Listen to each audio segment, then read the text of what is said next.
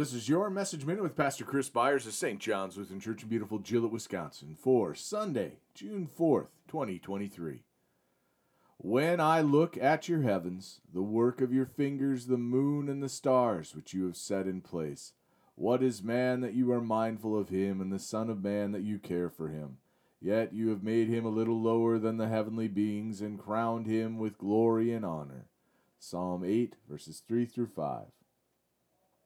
In 2004, noted theologian Reverend Dr. Norman Geisler published a book entitled I Don't Have Enough Faith to Be an Atheist.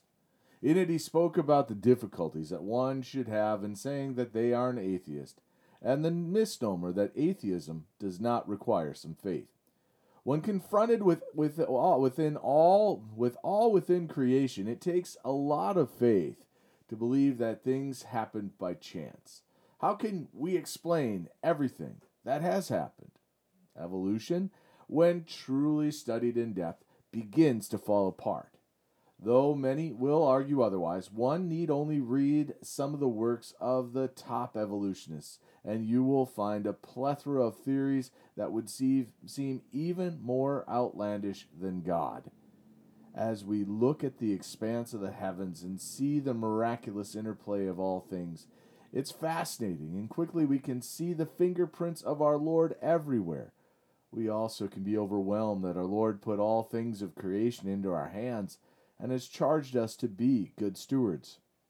One can argue that we have failed in this work throughout history, but we can also see the gracious nature of God and how quickly nature will repair itself when left to its own devices.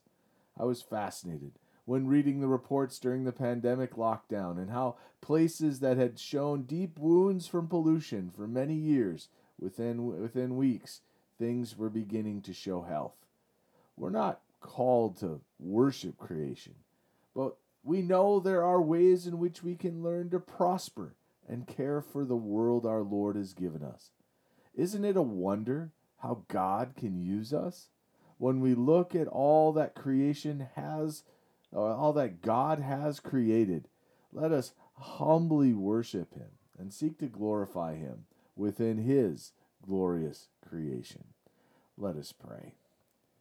We thank you, our Heavenly Father, through Jesus Christ, your dear Son, that you have kept us this night from all harm and danger. And we ask you to protect us this day also from sin and every evil, that in all we do today we may please you for into your hands we commend ourselves, our bodies and souls, and all that is ours. Let your holy angel watch over us, that the wicked foe have no power over us. Amen.